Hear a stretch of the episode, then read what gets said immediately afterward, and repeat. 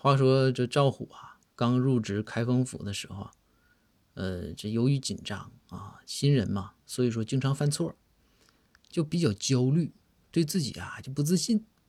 这个事儿让包大人知道了，那包大人肯定得找赵虎谈呐。包大人就说：“说虎啊，放轻松啊，新人初入职场犯点错很正常，你别失去信心，你失去信心，那以后的路不就更难走了？”说我这以前刚入职场的时候，我也紧张。这赵虎就说：“说大人，说您紧张谁信呢？您多稳重啊，您不可能。”包大人说：“那虎你可不知道，谁没有点年轻的时候？我写我年轻的时候刚刚工作，那个时候皇上信任呢，那啪啪三口铜铡，三口这个大铡刀送过来之后啊，这龙头铡、虎头铡、狗头铡，我这自信心爆棚啊！我那时候就是办案雷厉风行，嘁哩咔嚓逮谁砍谁。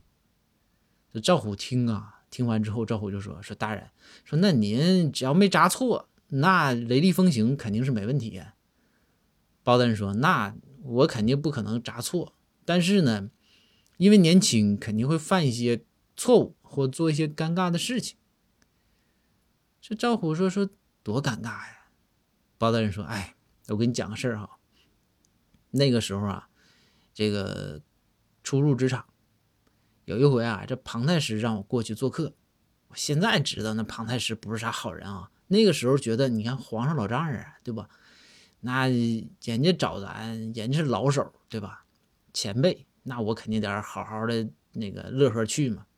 这我就去庞太师府上啊，这庞太师也非常热情的招待我。